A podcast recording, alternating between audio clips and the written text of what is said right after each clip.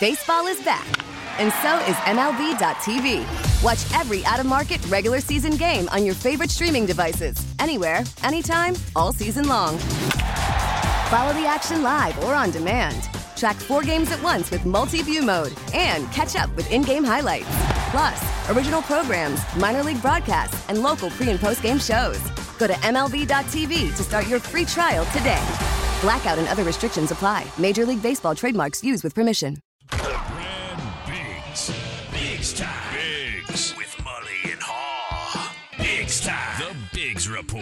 Brad Biggs. Biggs time. Biggsy. His name is Brad Biggs. Brad Biggs talks football with you. Mully and Haugh, Chicago Sports Radio 670 The Score. Brad Biggs is the football man of the Chicago Tribune, a long-time contributor to the station and a valued friend. And he joins us now on the Signature Bank Score hotline. Signature Bank making commercial banking personal. Big A! Morning, Brad. Morning, boys. What's going on? Well, you're the man, and it's always fun to talk about such matters. Uh, we had a little discussion this morning. Ian Cunningham, according to uh, Jay Glazer, uh, had an offer from Arizona and turned it down. Now, it, Jay was responding to uh, someone Albert Breer's tweet, and he said, "I heard that." It, it wasn't like he came out like Ian Cunningham has turned down, but but it was interesting. And and we discussed like why would you turn a job down? And is it wise if people think you're turning a job down?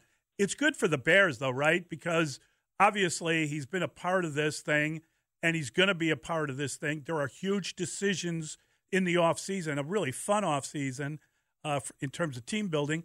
And um, and there's also draft compensation involved Yeah, well, there wouldn't be draft compensation involved unless Ian Cunningham uh, is able to leave for a promotion after next season. Uh, so, uh, from that standpoint, it, it's it's great for the Bears in a number of ways uh, because, yeah, he and Ryan Poles have worked together uh, to this point, and this will clearly be a uh, pivotal offseason for the Bears moving forward. I mean, arguably, um, well, I don't even think there's an argument. They, they, those guys have got a lot more work to do this offseason than they did a year ago.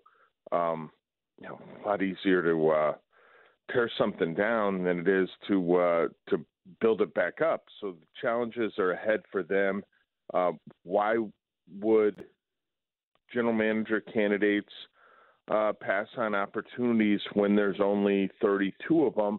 Well, we've seen uh, guys do that over the last several years because it's interesting that while head coaches can be recycled and get second opportunities, and in some instances, even third opportunities as a head coach, GMs that uh, sort of wash out generally don't get a second crack at it. You, you don't see nearly as many uh, general managers with their second team.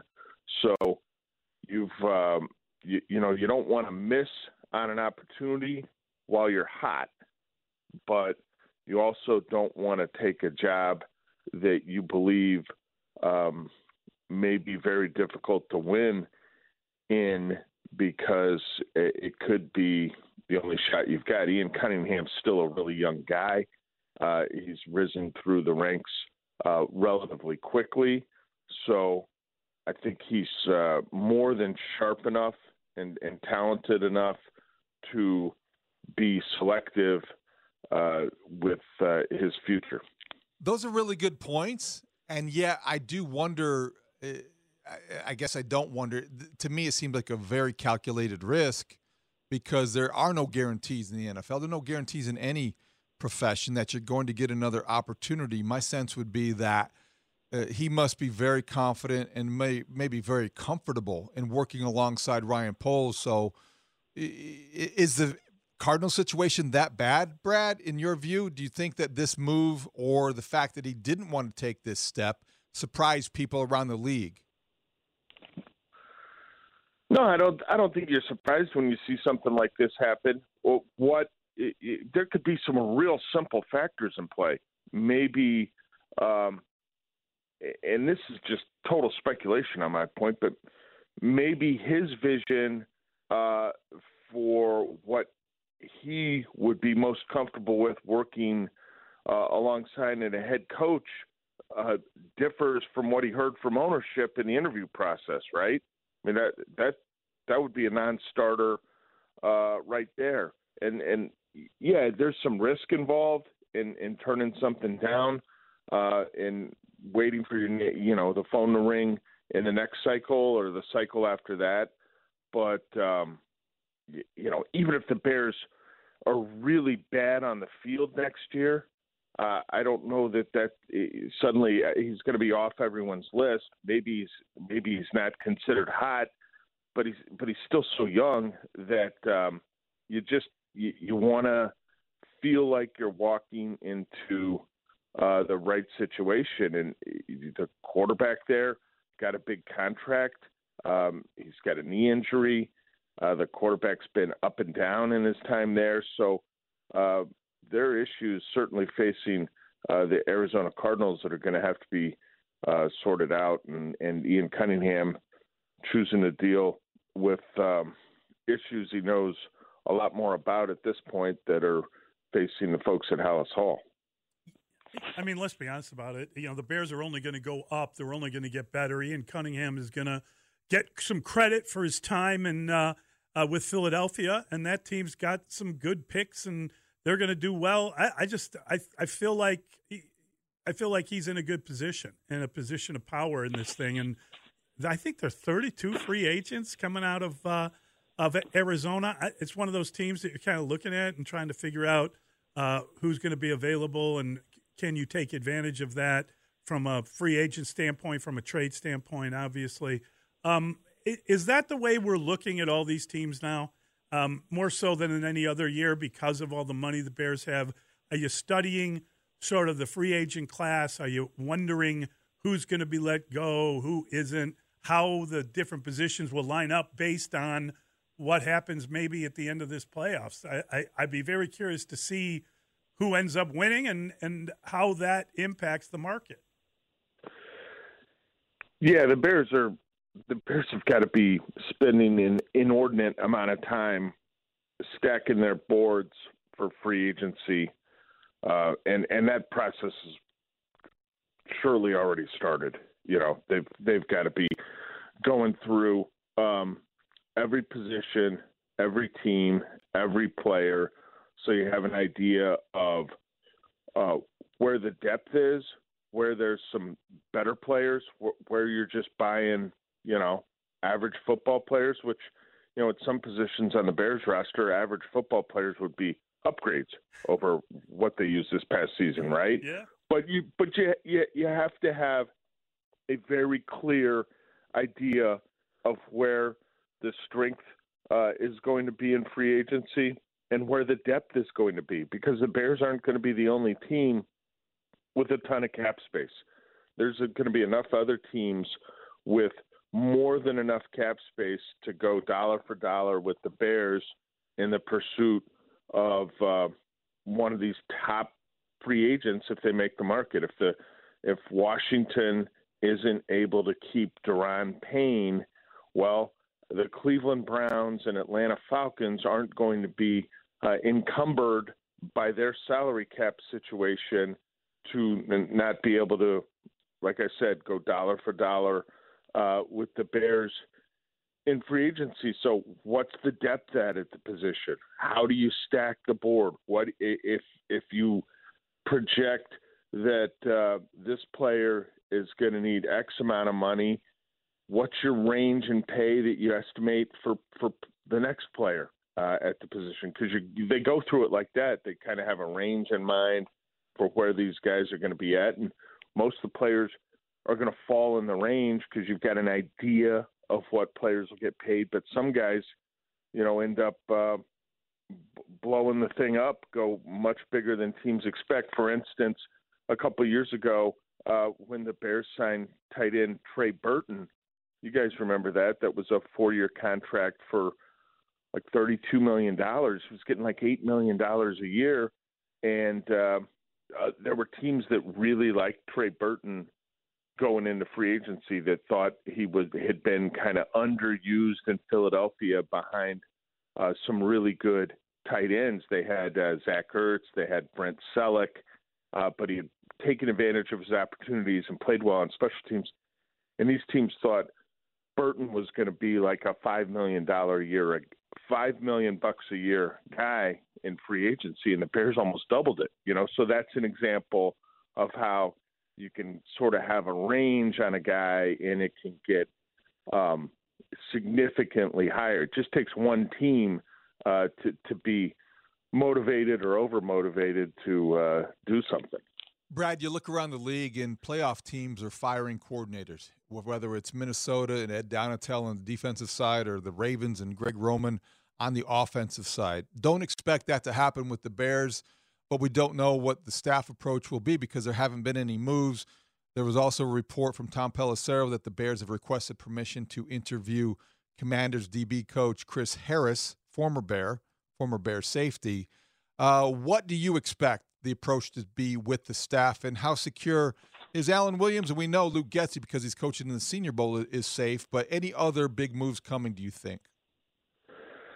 I wouldn't think there would be any big moves coming. To me, if you were uh, going to get in the marketplace for a defensive coordinator, you you want to be looking by now. Like, uh, I mean, the, if the Bears sent out a press release later today that they're that Alan Williams is no longer with them, I mean, what took you so long, right? You, you needed two entire weeks to reach this decision. I don't think they'll get there.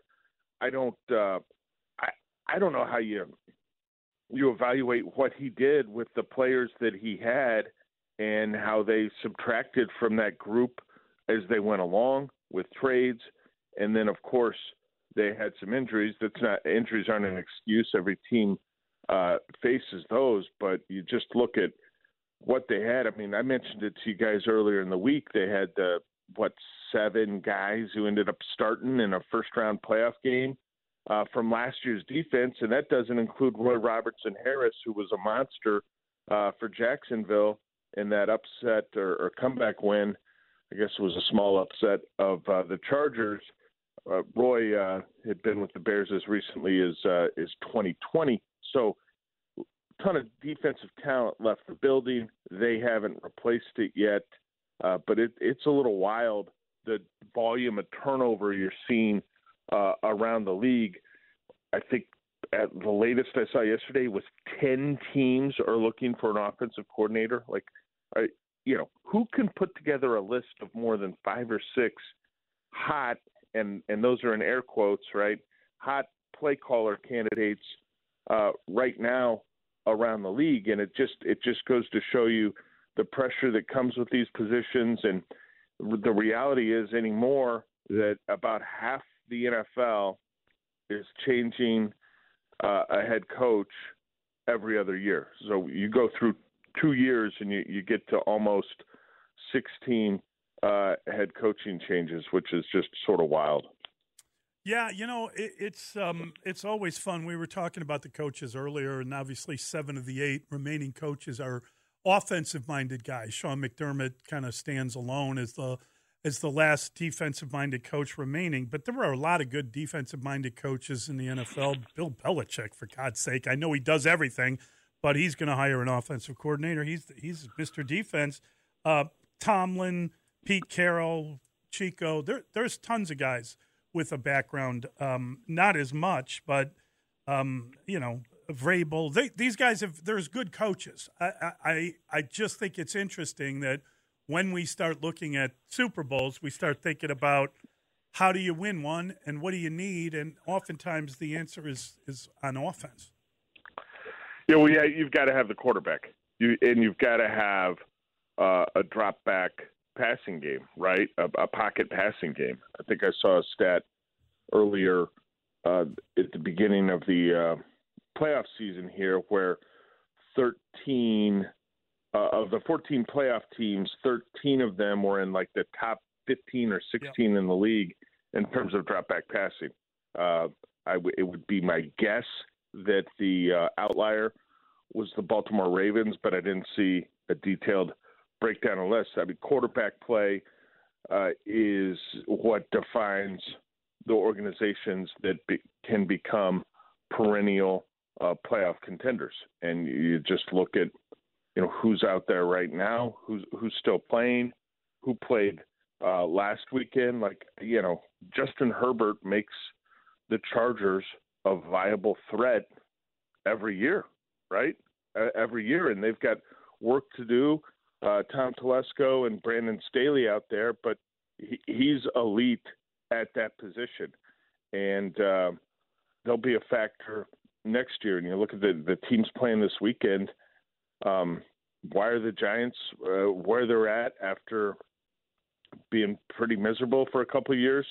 Well, among other things, Daniel Jones has been better than ever before uh, this season. You look at Eagles that are the number one seed. Well, Jalen Hurts uh, went from sort of inconsistent to an MVP level uh, candidate for for them. Jacksonville, you know, Trevor Lawrence, uh, his ascent in year two uh, after being the top pick in the draft. And the 49ers thing's a little crazy, but you've got uh, a tremendous coach there in Kyle Shanahan with a system that um, is proven and a system that he's able to kind of plug guys in and make it continue to work. Well, I've talked to you guys in the past about how he's been able to kind of take any running back and have success. Uh, well, he's got a great running back now in McCaffrey, and now he's on what quarterback three uh, for this season, and and they're what a four point home favorite, I think, over Dallas. Yeah, I think that's true. Brad, we had some good conversations on Thursday with Rick Spielman, who you know, and also Dane Brugler, who talked draft. And I know it's very early, but I wanted to get your sense of some of these early trade proposals in mock drafts that we see coming out. And I think Dane talked about the Colts moving up from four to one and giving the Bears obviously the swap pick, but then adding a second round pick and a future first round pick, which is essentially two more extra picks in addition to swapping spots. Does that sound like adequate compensation? Does that sound like the Bears could get more, or how would you view this that that early kind of estimate of what it would take to move up to number one? Boy, I, I think they'd be if you're talking about the move from four to one. I I don't think the Bears could do any better than that. I, I really don't. You talk about getting um, so you're saying two ones and a second round pick? I'm saying swapping spots, then a future yeah. first and a second round. Yeah, I boy, you're you're only talking about three spots, and um, I think that's about the best that the the Bears could do there, and that would put them in a position where they're picking at four, uh, and then they've got uh, a pick at the top of the second round, or near the top of the second round from the Colts, and they're with that spot at the uh, end of round two from Baltimore within the future pick mm-hmm. uh, in 24 at one.